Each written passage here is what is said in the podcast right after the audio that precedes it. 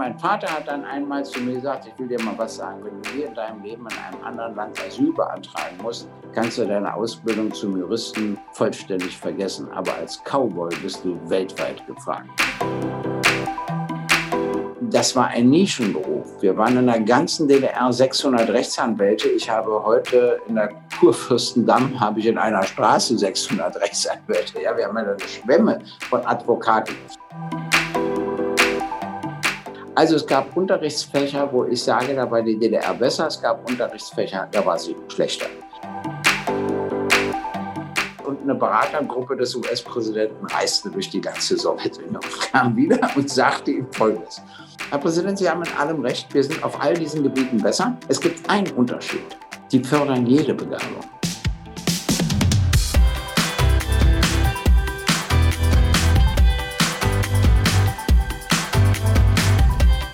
Und herzlich willkommen zu einer neuen Folge Tabula Rasa. Ich bin Jenny. Und ich bin Felix. Moin.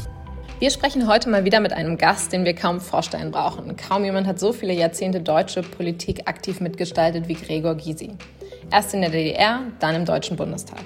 Er ist ein wunderbares Beispiel für lebenslanges Lernen. Er ist in erster Linie Politiker. Genauso sehr ist er aber Anwalt, Autor und Moderator. Außerdem hat er eine Ausbildung zum Rinderzüchter gemacht. Nach der Wende musste er lernen, von einem politischen System auf ein komplett anderes umzudenken. Er ist ein wahnsinniger Geschichtenerzähler und ein unglaublich erfahrener, kluger Politiker. Auch wenn wir politisch in einigen Themen sehr, sehr uneinig sind, mit Gregor Gysi möchte man am liebsten immer noch ein bisschen weiter streiten. Gregor Gysi erzählt uns vor allem von seinem eigenen Bildungsweg. Das heißt, wie er zum Beispiel die Schulen in der DDR erlebt hat, was ihn politisch geprägt hat und auch was die Vor- und Nachteile von einer so vielseitigen beruflichen Laufbahn sind, wie er sie hinter sich hat. Wir haben mit ihm aber auch die spannende Frage diskutiert, was das Bildungssystem in der DDR eigentlich besser konnte als unser heutiges System. Und last but not least durfte natürlich auch ein Abstecher in die Bildungspolitik der Linken nicht fehlen. Gregor Gysi berichtet uns hier, wie er sich eigentlich ein gerechtes Bildungssystem vorstellt und wie der Weg dahin aussieht. Wir wünschen euch nicht nur viel Spaß mit der aktuellen Folge, sondern freuen uns auch auf ein sehr, sehr cooles Podcast-Jahr mit euch. Und nun geht's direkt weiter zu Gregor Gysi.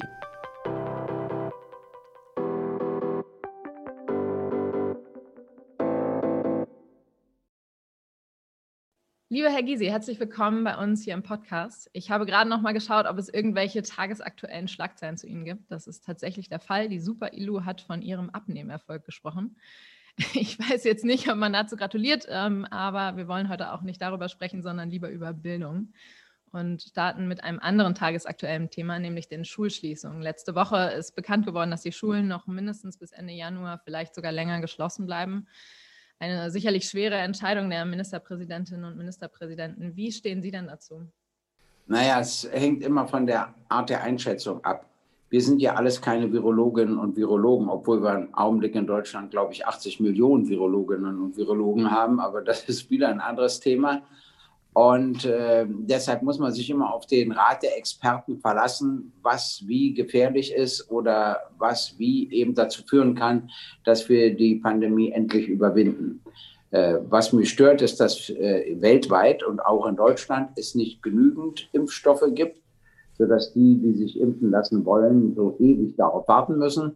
Das äh, hätte man anders machen müssen. Die Bundesregierung hätte auch das Sommerloch anders machen müssen. Und dann gibt es Logikwidersprüche. Eine Weile lang durften ja die Kinder zur Schule gehen, aber zu Hause nur ein Kind empfangen. Also wenn ich den ganzen Tag mit 30 Kindern zusammen sein darf, wieso dann zu Hause nur mit einem? Also ich muss das ja immer versuchen, logisch zu verfolgen. Nun werden sie härter, äh, weil die bisherigen Maßnahmen ja scheinbar nicht wirken. Äh, es werden immer mehr Menschen infiziert. Es gibt auch immer mehr Todesfälle an oder mit äh, Corona. Das muss man natürlich auch sehen. Mit heißt ein älterer Mensch, der stirbt an Herzversagen, aber er war eben auch Corona-positiv etc. Das muss man dann auch alles differenzieren, sodass ich sage, man kann es befristet aushalten, aber es ist eine ungeheure Belastung für die Eltern und auch für die Kinder. Das muss man einfach sehen. Das ist der positive Nebeneffekt, dass viele Kinder jetzt erst mal erfahren, wie schön und wichtig es doch ist, zur Schule zu gehen, was sie bis dahin gelegentlich ausgeblendet haben. Und die Eltern auch die äh, Wertschätzung ja. für die Lehrkräfte ähm, nochmal. Ja, wirklich. Ganz das wird jetzt deutlich zunehmen, weil die Eltern jetzt merken, was es heißt, das ganze, den ganzen Tag sich um ein Kind kümmern zu müssen und nicht nachmittags zu fragen, wie die Schule war. Hm?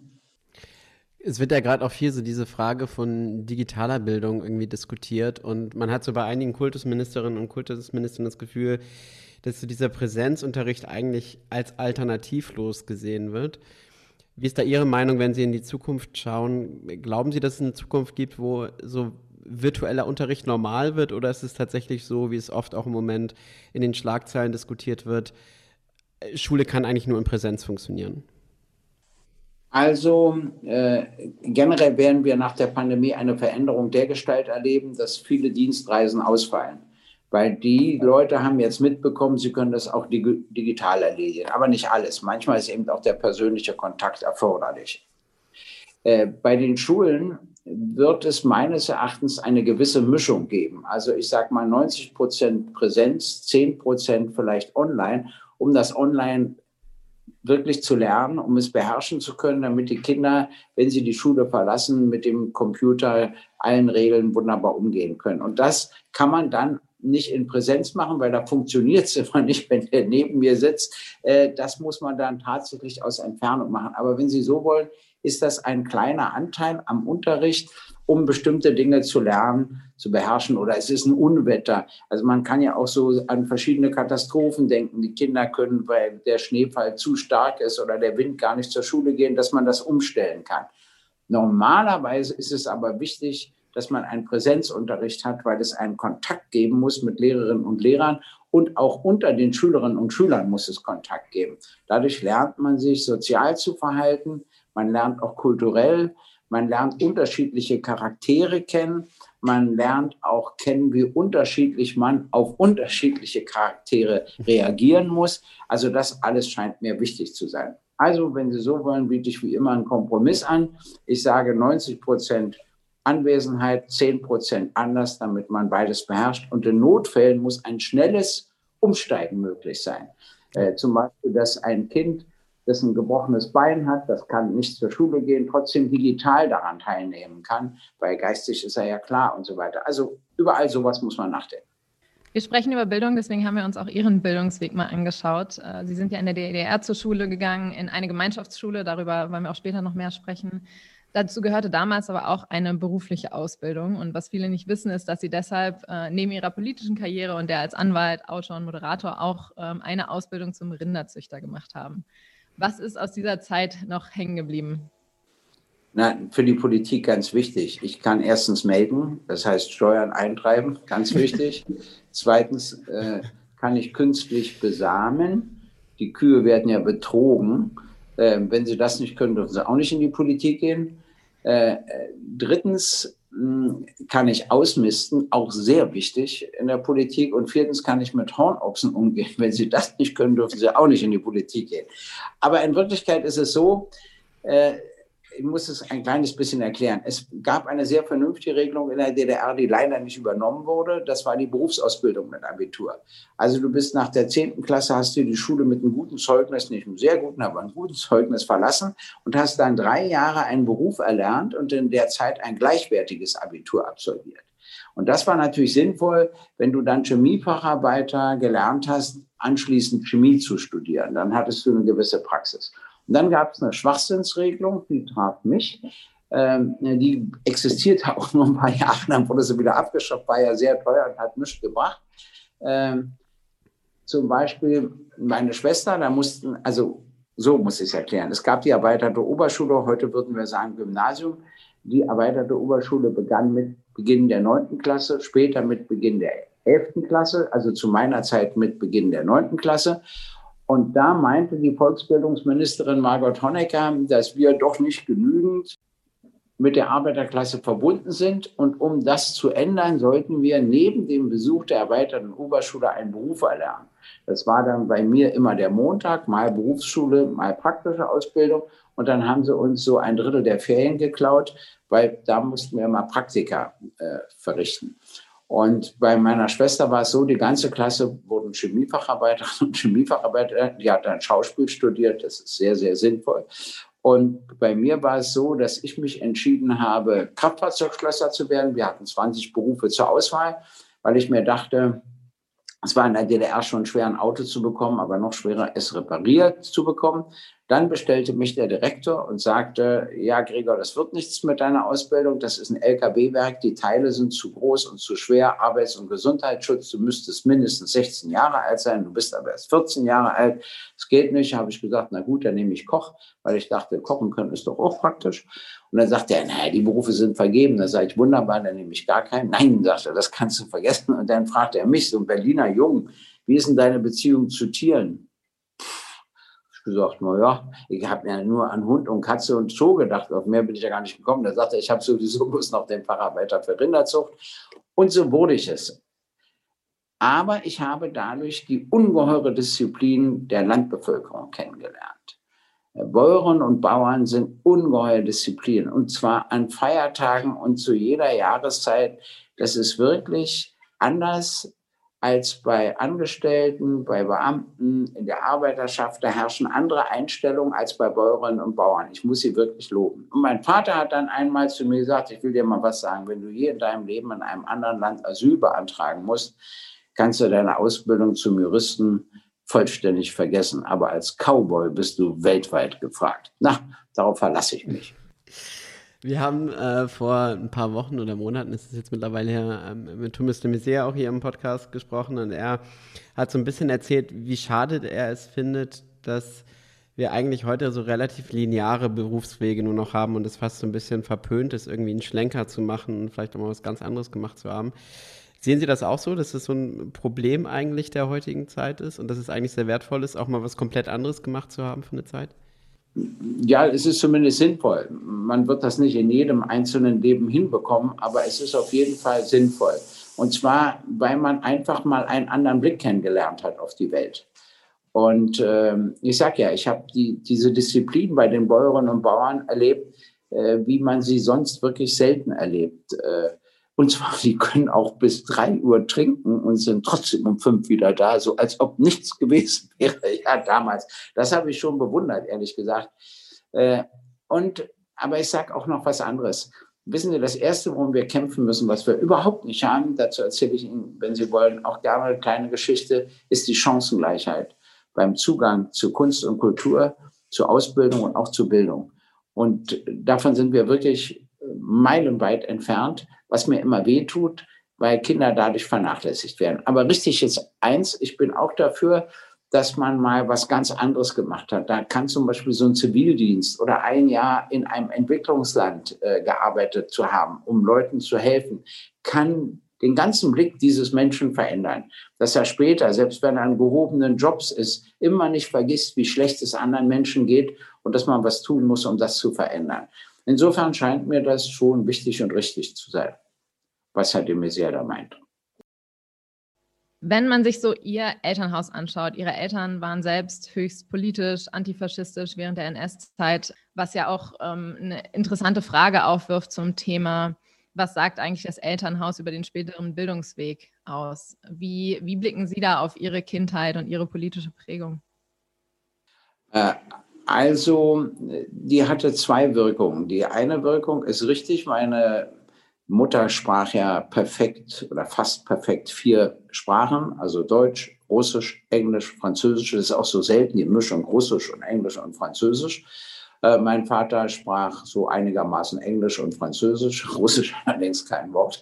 Und äh, eigentlich hätte das ein Anreiz sein müssen, Fremdsprachen zu erlernen da wir ja aber 13, ab 13. August 1961 so gut wie nicht reisen konnten, war der Anreiz wieder gering, weil ich gesagt habe, wozu soll ich Englisch kommen, äh, können? Ich komme ja eh nicht hin. Also es sind immer unterschiedliche Faktoren, die sich auswirken. Auf der anderen Seite ist die Sozialisation viel bedeutender, als es viele glauben. Selbst wenn man gegenteilig wird äh, zu seinen Eltern, ist das auch eine Abhängigkeit von der Sozialisation. Und bei mir war es so, dass ich in der DDR nie in die Politik gegangen wäre, weil ich erlebt habe, wie das bei meinen Eltern ist, welche Kompromisse man machen musste, was da von Dritten entschieden wird, etc. Das gefiel mir alles nicht. Und meine Schwester wurde Schauspielerin, das war schon ein besonderer Beruf. Und ich wurde Rechtsanwalt. Das war ein Nischenberuf. Wir waren in der ganzen DDR 600 Rechtsanwälte. Ich habe heute in der Kurfürstendamm habe ich in einer Straße 600 Rechtsanwälte. Ja, wir haben ja eine Schwemme von Advokaten. Äh, damals war das völlig anders. So, also insofern haben meine Eltern dazu beigetragen, dass ich nicht in die Politik gegangen bin, mich aber politisch immer interessiert habe. Und ich bin dann erst in die Politik gegangen, 89, als wirklich plötzlich Spielräume sich eröffneten innerhalb der Politik. Das Zweite aber mit dem Linkssein, das ist richtig. Das liegt aber auch an meiner Kindheit. Ich bin 48 geboren worden, also wenn man so will, in der Nachkriegszeit. Äh, und alles, was mir meine Eltern über die Nazis erzählten, über die Immigration, über den Widerstand, hat natürlich dazu geführt, dass ich extrem gegen Rechtsextremismus eingestellt wurde. Das hat sich auch nie geändert. Und insofern ist das klar. Was mich interessiert als Moderator, wenn ich einen Gast habe, ist immer, was ist in seinem Leben anders gelaufen? Wieso ist er eher konservativ geworden und nicht so wie ich? Äh, das ist übrigens wichtig. Wenn man nicht neugierig ist, kann man nicht Moderator sein. Man darf nicht nur reden können, man muss auch zuhören können. Und wenn du nicht zuhören kannst, kannst du irgendwann auch nicht mehr reden. Also ich versuche das zu mischen. Zwar als Rechtsanwalt, als Politiker, als Moderator, als Autor und so weiter. Aber ja, so würde ich die Abhängigkeit einschätzen. Wir wollen mit Ihnen natürlich auch unbedingt über das Bildungssystem in der äh, DDR sprechen und das vielleicht auch relativ plakativ erstmal fragen, was war eigentlich bildungstechnisch besser in der DDR, als es heute in Deutschland ist? Also bildungstechnisch besser war erstens der Unterricht, glaube ich, in Mathematik und Naturwissenschaften. Bei mir auch der Unterricht in Deutsch. Fremdsprachen, nee. Äh, Geschichte viel zu einseitig. Über Wehrkundenunterricht und Staatsbürgerkundenunterricht will ich jetzt gar nicht weiter reden. Aber und Sport. Sport war wesentlich intensiver und genauer. Heute machen die meistens nur Beispiele. Wir wurden wirklich in Leichtathletik äh, ausgebildet, auch natürlich im Zehnertest, auch im Geräteton, im Bodenton und so weiter und so weiter. Also das war viel intensiver. Gut war auch, dass es Nachmittagsbetreuung in allen Schulen gab für die Kinder, sodass eben Frau und Mann berufstätig sein konnten. Gut war auch, dass es Ferienspiele gab. Da macht sich ja heute keiner Gedanken darum, dass die Ferien länger dauern als der Urlaub der Eltern. Und wenn du eine Oma hast, ist ja gut. Und wenn nicht, was machst du dann? Also und dazu gab es nicht nur Kinderferienlager von den Unternehmen, sondern es gab dann eben auch die Kinderferienspiele. Da gab es wieder eine idiotische Regelung der DDR das war ja mindestens 20 Mal Mittagessen gab es und man hat ja auch so einiges unternommen und das kostete pro Monat eine Mark. Das ist nur wieder deshalb so schwachsinnig, weil die Verwaltung einer Mark mehr kostet als eine Mark. Also dann ist es schon billiger, du verzichtest ganz oder du musst eben mindestens fünf Mark oder zehn Mark sein, damit irgendwas übrig bleibt. Aber äh, das fand ich alles besser. Was ich auch gut finde, es gab leider eine politische Ausgrenzung in der DDR. Ich bin froh, dass die vorüber ist. Also die Kinder von Pfarrern hatten es immer viel schwerer, zur erweiterten Oberschule zugelassen zu werden, um das Abitur so zu machen. Die haben das dann über den Umweg Volkshochschule gemacht. Es war ein anderer Bildungsweg, um das Abitur zu machen. Und, äh, aber es gab nie eine soziale Ausgrenzung. Und heute gibt es soziale Ausgrenzung schon, weil die Kinder viel zu früh getrennt werden. Äh, so spätere Entwicklungen nicht berücksichtigt werden. Also es gab Unterrichtsfächer, wo ich sage, da war die DDR besser, es gab Unterrichtsfächer, da war sie schlechter. Äh, also ich sehe einfach beides. Aber die Gemeinschaftsschule halte ich für eine wichtige Idee. Und ich will Ihnen mal ein Erlebnis von mir schildern, was damit ganz eng zusammenhängt. Das, also das erste Mal in Westen fahren durfte, am 13. August 61. Das war im Januar 88. Das Kulturzentrum der DDR in Paris hatte schon für Januar 87 beantragt, dass ich dort spreche zu dem Thema der Grad der Verwirklichung der Menschenrechte in der DDR. Natürlich ein Traumthema, darüber zu sprechen. Aber die Reise wurde sowieso abgelehnt, fiel also aus. Und dann beantragten sie es aber wieder für Januar 88. Und da wurde dem plötzlich stattgegeben und so, und dann konnte ich hinfahren. Und ich war begeistert. Ich wurde in Restaurants nicht platziert. Ich konnte mich einfach hinsetzen, wo ich wollte. Ich habe eine Kundgebung gegen die Regierung erlebt. Na, da war vielleicht was los. Die Geschäfte, alles fantastisch. Und dann hängt da von Leonardo da Vinci die lächelnde Mona Lisa. Und ich wusste, dass sie sauer ist, wenn ich in Paris bin und sie mich nicht anlächeln darf. Also ich wollte mit ihr gar keine Hodelei haben und habe deshalb beschlossen, äh, den Louvre aufzusuchen, die Metrofahrt hinzubezahlen und den Louvre aufzusuchen, den Eintritt zu bezahlen. Und war pleite, nachdem ich beides bezahlt habe. Da fiel mir ein Unterschied auf. Wenn ich in der DDR mit öffentlichen Verkehrsmitteln zu den alten Meistern in Dresden gefahren bin und den Eintritt bezahlt habe, hat es mich fast nichts gekostet. Und seitdem überlege ich immer, wie man einen gleichen Zugang, insbesondere von Kindern und Jugendlichen, zu Kunst und Kultur herstellen kann. Ich erinnere mal an die Preise im Theater und in der Oper und so weiter und bei Konzerten und natürlich auch bei der Ausbildung und bei der Bildung. Und dazu gehört eben, dass Kinder entweder bildungsnah oder bildungsfern im Haushalt aufwachsen, dass sie deshalb mehr Zeit brauchen. Und ich nenne immer folgendes Beispiel. Mein Freund äh, Hans Jurga wohnte in der Straße, der ich lebte, gegenüber. Seine Mutter war katholisch, er natürlich auch, alleinerziehend mit drei Kindern, der Mann im Krieg gefallen. Und das Interessante war, dass sie zwei Bücher hatte. Äh, wir hatten tausende Bücher, weil meine Mutter war Verlegerin, mein Vater war Verleger. Ich hatte es also viel leichter als er. Die zwei Bücher, die sie hatte, waren eine Bibel und ein Kochbuch. Und er ist trotzdem Oberarzt geworden. Und das ist die Frage, ob du die Chance bekommst, dich entsprechend zu entwickeln. Und darüber muss man sich wirklich Gedanken machen. Es gibt ja ein interessantes Moment, dass in Frankreich viel häufiger Arbeiterkinder einen anderen Aufstieg erleben als in Deutschland. In Deutschland setzt sich von Ausnahmen abgesehen eigentlich es immer sofort äh, die, die soziale Stellung, wie sie durch das Elternhaus gegeben war.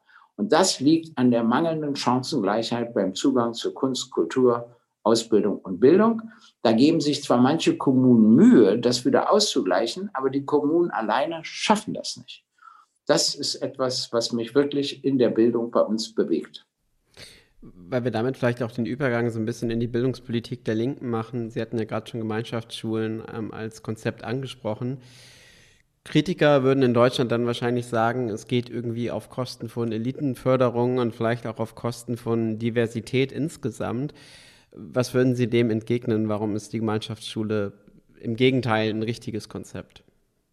Also die Elitenförderung, wie wir sie verstehen, heißt, die Kinder früh zu trennen. Wenn es geht, schon nach der vierten Klasse. Damit ist schon die Entscheidung getroffen. Du bist nicht Elite, du bist Elite. Und das geht überhaupt nicht. Das ist indiskutabel. Wenn man die Elite erweitern will, muss das viel später geschehen. Außerdem, ich werde Ihnen mal den Vorteil einer Gemeinschaftsschule sagen. Einige machen Abitur, andere nicht. Ähm, wenn du schlecht bist in deiner Abiturklasse, bist du in der Gesamtschule aber noch gut. Das heißt, du bekommst nicht so viele Minderwertigkeitskomplexe, wie das sonst der Fall ist äh, was ganz wichtig ist, gerade für Kinder und Jugendliche. Und du kannst wechseln. Plötzlich macht einer einen Sprung, dann kann er in die Klasse gehen. Ein anderer schafft es nicht, dann kann er wieder in eine andere Klasse gehen. Also man ist viel flexibler. Ich werde Ihnen was sagen. Es gibt eine interessante Geschichte, die eigentlich das beantwortet, was, äh, was die Kritiker sagen. John F. Kennedy war Präsident der Vereinigten Staaten von Amerika und der, die Sowjets schickten den ersten Sputnik los am 4. Oktober 57 und er musste äh, einen Glückwunsch schreiben, schicken, weil sie ja noch den Sputnik hatten. Dann schickten sie die erste Hundemischung los, Leica, für die es auch ein Denkmal gibt. In Moskau ist natürlich auch wieder ganz typisch russisch. Ähm, und äh, die Amis waren wieder nicht so weit. Dann schickten sie den ersten Menschen ins Weltall, nämlich Juri Gagarin, und die Amis waren wieder nicht so weit. Später haben sie dann die Sowjetunion eingeholt bei der Landung auf dem Mond. Das war aber sehr viel später, aber damals nicht. Und da regte sich Kennedy auf, nahm eine Beratergruppe und sagt, also, ich verstehe das nicht. Wir sind ähm, demokratischer und freiheitlicher. Wir sind in der Ökonomie viel besser. Wir haben viel bessere Forschungsergebnisse. Warum sind die immer schneller? Warum sind die uns überlegen? Woran liegt das? Und dann hat er wahrscheinlich mit Khrushchev telefoniert und er glaubte das und eine Beratergruppe des US-Präsidenten reiste durch die ganze Sowjetunion und kam wieder und sagte ihm Folgendes. Sagte, Herr Präsident, Sie haben in allem recht, wir sind auf all diesen Gebieten besser. Es gibt einen Unterschied. die fördern jede Begabung. Ob die Eltern viel verdienen, mittel oder wenig, interessiert die überhaupt nicht. Wenn das Mädchen am Klavier begabt ist, wird sie gefördert. Oder im Tanz. Oder wenn der Junge in Mathematik äh, äh begabt ist, wird er dort gefördert. Das heißt, du musst die Elite-Suche machen nach Begabungen und nicht nach sozialer Herkunft. Und bei uns ist das meistens so, dass eben vom Stand der Eltern auch der Stand des Kindes abhängt. Und deshalb, das ist interessant, da hat der Kennedy daraus gelernt. Da hat er an den Universitäten eingeführt, den Teil, die Stipendium bekommen und den Teil, die Gebühren bezahlen müssen, damit auch aus anderen Schichten der Bevölkerung die Begabungen entsprechend gefördert werden. Leider hatte er auf die Schulen selbst keinen Einfluss, weil das ist dort Sache der Bundesstaaten wie auch bei uns Sache der Bundesländer. Und das finde ich aber interessant, auch diese Erfahrung, also auch, dass diese Berater diesen einen Vorteil mitbekommen haben und sich gesagt haben, dadurch ist die Auswahl viel breiter. Und ich sage mal, die Begabtenförderung ist ja bei uns eher unterentwickelt. Wir sind ja hier ähm, in einem Podcast Tabula Rasa. Tabula Rasa heißt, auf einer weißen Tafel eigentlich etwas komplett neu zu denken.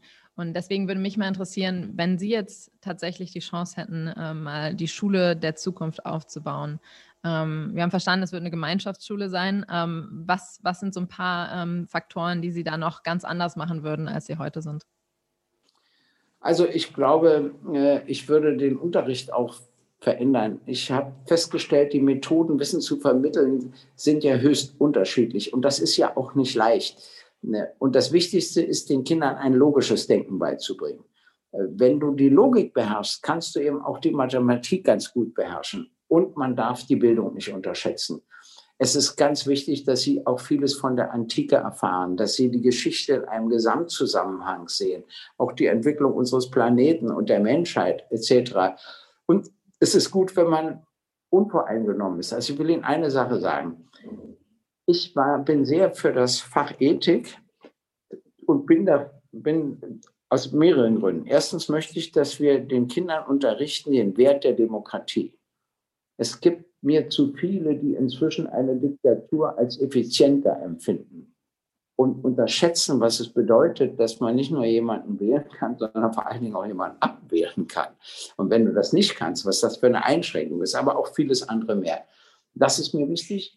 Zweitens muss dort, müssen die unterschiedlichen Philosophien unterrichtet werden. Die Kinder müssen was mit Kant anfangen können, mit Hegel anfangen können, aber auch mit den Philosophen der Antike, aber auch mit Karl Marx. Also man muss sozusagen die unterschiedlichen philosophischen, auch ökonomischen und sonstigen Theorien kennenlernen, ohne dass der Lehrer sie auf irgendwas festlegt, sondern sie unterrichtet oder die Lehrerin. Und dann ist mir wichtig, dass sie unterrichtet werden über alle Religionen. Und das war ja an dem Volksentscheid in Berlin so spannend, dass eine Mehrheit es abgelehnt hat, dass dieses Ethikfach nur ein Wahlfach ist. Weil die Kirchen und CDU und viele wollten, man kann wählen zwischen Religionsunterricht und, und Ethik. Und durchgesetzt hat sich die Mehrheitsmeinung, nein, Ethik müssen alle haben, Religionsunterricht gibt es daneben noch. Und ich will Ihnen auch sagen, warum. Meine Tochter ging in so eine Klasse. Dann haben sie den Islam kennengelernt. Da waren die islamischen Kinder ganz stolz, dass sie mehr wussten als die anderen. Dann waren sie beim Christentum. Da haben sie Katholizismus, Protestantentum kennengelernt. Einmal waren die katholischen Kinder ein bisschen stolz, einmal waren die protestantischen Kinder ein bisschen stolz. Und eine Tochter wie meine, die gar nicht religiös ist, hat alle Religionen kennengelernt und dadurch auch eher schätzen gelernt. Das heißt, du musst was mit Buddhismus, mit Hinduismus, mit Judentum, mit Christentum, mit dem Islam anfangen können. Das prägt, das ist ganz wichtig. Wenn du davon nichts verstehst und dann nur Fernsehen siehst und siehst, wie die laut Allah rufen oder sich gerade jemand in die Luft sprengt, kriegst du eine völlig einseitige äh, Auffassung davon, dass der Islam in Wirklichkeit eine ganz friedliche Religion ist, die eben nur missbraucht wird, wie ja auch in der Geschichte mal das Christentum missbraucht wird. Also das ist mir ungeheuer wichtig, dass wir solche Werte vermitteln und solches Wissen vermitteln. Und dann Kunst und Kultur.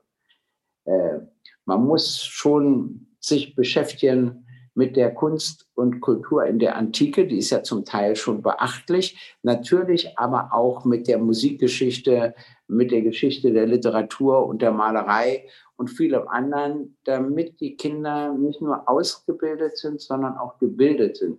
Nun wurde ich immer gefragt, wieso muss ein Mathematiker was von Musik verstehen? Er muss es natürlich nicht aber er lebt ganz anders und er richtet ganz anders und hat auch eine andere Beziehung zur Mathematik, wenn er über einen bestimmten Bildungsrahmen verfügt. Also das alles ist mir wichtig und Gemeinschaftsschulen sind für mich flexibler. Begabung sage ich, ja, ich bin dafür, jede Begabung zu fördern. Und da muss es individuelle Methoden geben, aber nicht im Sinne von quälen, ja, dass ich so ein armes vierjähriges Mädchen dann also acht Stunden ans Klavier setze. Das hält die natürlich nicht aus. Aber im Sinne von fördern, von animieren, auch die eigenen Begabungen äh, selbst zu fördern. Aber dazu brauchst du eine Methode, Begabung zu erkennen. Das ist ja auch nicht so leicht. Da kann man sich auch schwer irren, kann ich nur sagen. Also auch da brauchen wir wieder mehr Flexibilität. Ja, dass Mädchen und Jungs zusammen zur Schule gehen, dabei würde ich auf jeden Fall bleiben. Ich will die nicht trennen. Ich finde auch die Inklusion wichtig, muss man sich nur überlegen, wie man das hinbekommt mit Kindern mit Behinderungen, dass sie nicht so in Hilfsschulen ausgegrenzt werden, wie das früher der Fall war.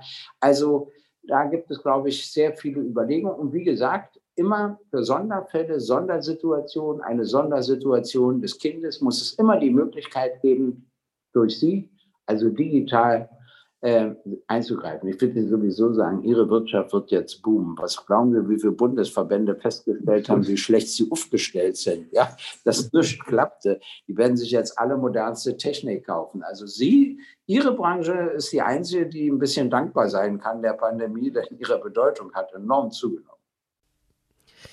Sie haben gerade eine Sache angesprochen, ähm, die wir auch auf jeden Fall auf unserer Liste hatten und Sie unbedingt fragen wollen nämlich so das Wertschätzen der Demokratie und insbesondere wenn wir anschauen, was gerade jetzt in den USA passiert ist, ähm, vorletzte Woche im, im Kapitol, ähm, ist so ein bisschen die Frage, diese ganzen antidemokratischen Tendenzen, die entstehen, zum Teil auch Radikalisierung, inwieweit ist das für Sie auch eine Bildungsfrage und was kann man gesellschaftlich tun, um da entgegenzuwirken? Also ist es ganz zweifellos auch eine Bildungsfrage, wobei es gibt immer interessanterweise im Rechtsextremismus viele wenig gebildete, aber es gibt auch sehr gebildete dort. Die gibt es auch. Also man muss immer die beiden Seiten sehen. Äh, aber das Zweite ist äh, überhaupt, wir müssen die Demokratie attraktiver machen. Und zwar muss man dazu auch unterrichten. Auch Diktaturen. Das darf auch wieder nicht so einseitig sein. Also ich sage mal, es gibt viele Probleme über Diktatur, die eingeschränkte Freiheit, die eingeschränkte Meinungsfreiheit. Du sollst ja immer genauso denken, wie es die Führung will und äh, dich auch entsprechend orientieren. Natürlich richten sich die Menschen auch in einer Diktatur ein und versuchen dann dort was zu werden und ein gutes Leben zu führen. Das ist ganz klar. Aber warum gilt die Diktatur als effizienter? Weil der Diktator sagt, so wird es gemacht und es passiert dann zwei Wochen später.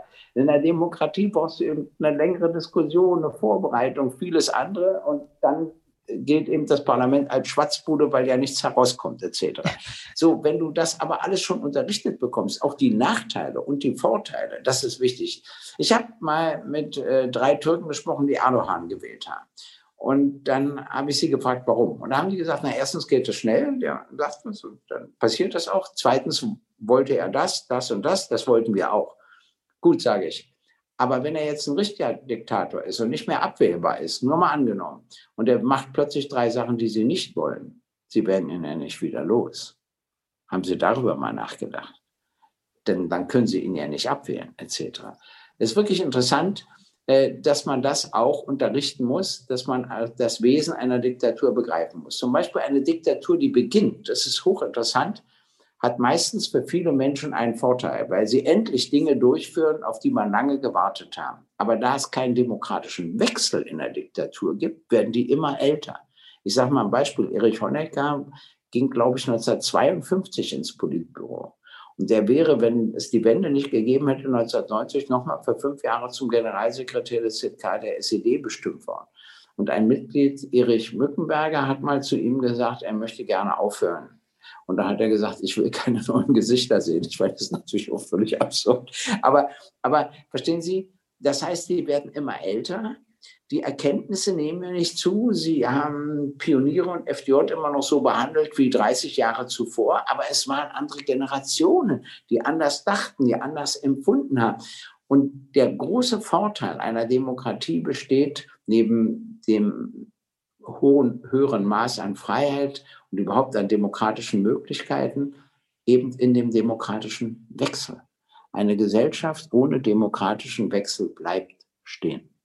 Gibt ja sowieso Phänomene, mit denen man sich beschäftigen muss. Also es gab eben die Zeit von Athen. Es gab, und dann war Schluss. Es gab die Zeit von Rom dann war Schluss. Es gab Ägypten als Hochkultur. Es gab das Persische Reich. China war eine ungeheure Kultur, plötzlich jahrhundertelang eher Stillstand. Jetzt entwickeln sie sich wieder. Wie das zusammenhängt, kann ich Ihnen auch nicht erklären. Aber da wird es ja kluge Wissenschaftlerinnen und Wissenschaftler geben, die uns das beibringen. Also mit anderen Worten, äh, wir müssen den Wert der Demokratie deutlich machen. Ich versuche immer den Alten im Osten Selbstbewusstsein zu geben, indem ich sage, ihr seid doch viel klüger als die Jungen aus dem Osten und als alle aus dem Westen. Und dann gucken sie mich mit großen Augen an und sagen, ihr kennt zwei Systeme, die anderen nur eins. Und wenn du zwei Systeme kennst, hast du einen anderen Blick auf Vor- und Nachteile. Ja, absolut. Aus der Opposition geschaut ist Bildung ja immer relativ einfach zu kritisieren, denn auch die Regierung kann in einem föderalistischen System nur sehr begrenzt gestalten. Wir sind uns, glaube ich, alle einig, dass Föderalismus und ähm, vor allem das Kooperationsverbot ein, ein Kernsystem oder ein Kernproblem sind, äh, warum sich in der Bildung viele Dinge erst so langsam entwickeln. Wenn Sie an der Regierung wären, wenn wir jetzt mal träumen dürfen, ähm, wie würden Sie vielleicht nicht den ganzen Föderalismus abschaffen, aber zumindest ähm, die Defizite des Föderalismus im Hinblick auf Bildung begrenzen? Sie haben gerade gesagt, wenn Sie in der Regierung wären, wenn wir jetzt einmal träumen dürfen, damit haben Sie das als Ihren Traum bezeichnet. Sie müssen sich schnell korrigieren in Ihrem. Aber mal abgesehen davon, äh, aus dem Kooperationsverbot müssen wir ein Kooperationsgebot machen. Aber dazu brauchst du eine Zweidrittelmehrheit im Bundestag und im Bundesrat. Also wenn ich Ihnen das lasse, den Bundesländern, und ich will ja, dass sie äh, bleiben als Bundesländer, können sie auch eine Zuständigkeit haben an, in der Bildung. Aber es muss eine andere Absprache geben. Und man muss dann die wichtigen Erkenntnisse auch von internationalen Einrichtungen, die ja immer sagen, das Land ist gut, bei uns äh, jene Länder sind schlecht, aber es kommt ja noch was hinzu. Insgesamt weltweit stehen wir ja weit hinten. Das ist ja der eigentliche Skandal.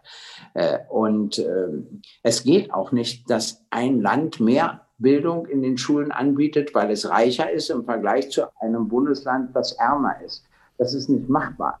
Das muss finanziell ausgeglichen werden, denn ein Kind kann nichts dafür, ob seine Eltern nun in diesem Bundesland oder in jenem leben. Ich finde es auch nicht gut, dass ein Abitur aus einem Bundesland mehr wert ist als auf einem anderen Bundesland. Und dann wird auch viel zu wenig bei uns die Gesellenausbildung, die Ausbildung zu Facharbeiterinnen und Facharbeitern etc. gewürdigt, auch in den Medien zu wenig gewürdigt. Es geht immer nur um Studierende. Ich habe ja selbst studiert, ich habe auch nichts gegen Studierende. Aber wir müssen auch die Wertschätzung für andere Berufe wieder einführen. Und das ist wieder ein bisschen auch Bundesangelegenheit. Da kann man äh, deutlich mehr regeln, als das gegenwärtig der Fall ist. Aber wie gesagt, vor allen Dingen ein Kooperationsgebot. Das heißt nicht alles vereinheitlichen, aber es heißt wenigstens ein etwa gleiches Wissen, ein etwa gleiches Demokratieverständnis müssen alle Schülerinnen und Schüler haben, wenn sie die Schule verlassen. Egal ob in Mecklenburg-Vorpommern oder Bayern. Wir haben drei kurze Abschlussfragen noch für Sie, die wir jedem Gast stellen und die würden wir Ihnen jetzt auch stellen. Und die erste davon ist, ähm, mit wem würden Sie gerne mal über Bildung diskutieren und was würden Sie diese Person fragen? Also eigentlich würde ich gerne mal die, mit dem Ministerpräsidenten von Bayern darüber diskutieren, weil die einmal der Meinung sind, sie hätten das beste Bildungssystem, was ich allerdings sehr bestreite. Das wird auch ein entsprechendes Streitgespräch. Und ich würde ihn fragen, wie sie Begabungen von Arbeitslosen, Hartz-IV-Empfängern oder Arbeitnehmerinnen und Arbeitnehmern, die wenig verdienen, entdecken und fördern in Bayern. Das interessiert mich. Das würde ich ihn fragen. Die vorletzte Frage. Was möchten Sie in Ihrem Leben noch lernen? den Computer so zu beherrschen, dass ich nicht mit jemandem telefonieren muss, um mich zu Ihnen zuschalten zu können. Das muss doch wohl noch möglich sein. Das, das glaube ich auch. Das, das, da glaube ich dann. Fairerweise funktioniert ja irgendwie auch jede Software irgendwie anders heute. und, äh, und man Bestimmt, benutzt viele wissen, verschiedene gerade. Wissen Sie, wovon ich eigentlich träume? Dass ich durch den Wald gehe, es gibt plötzlich eine Qualmwolke, einen Dampf und dann steht da ein golden oder silber angezogener Zwerg und sagt zu mir, dass ich drei Wünsche frei habe.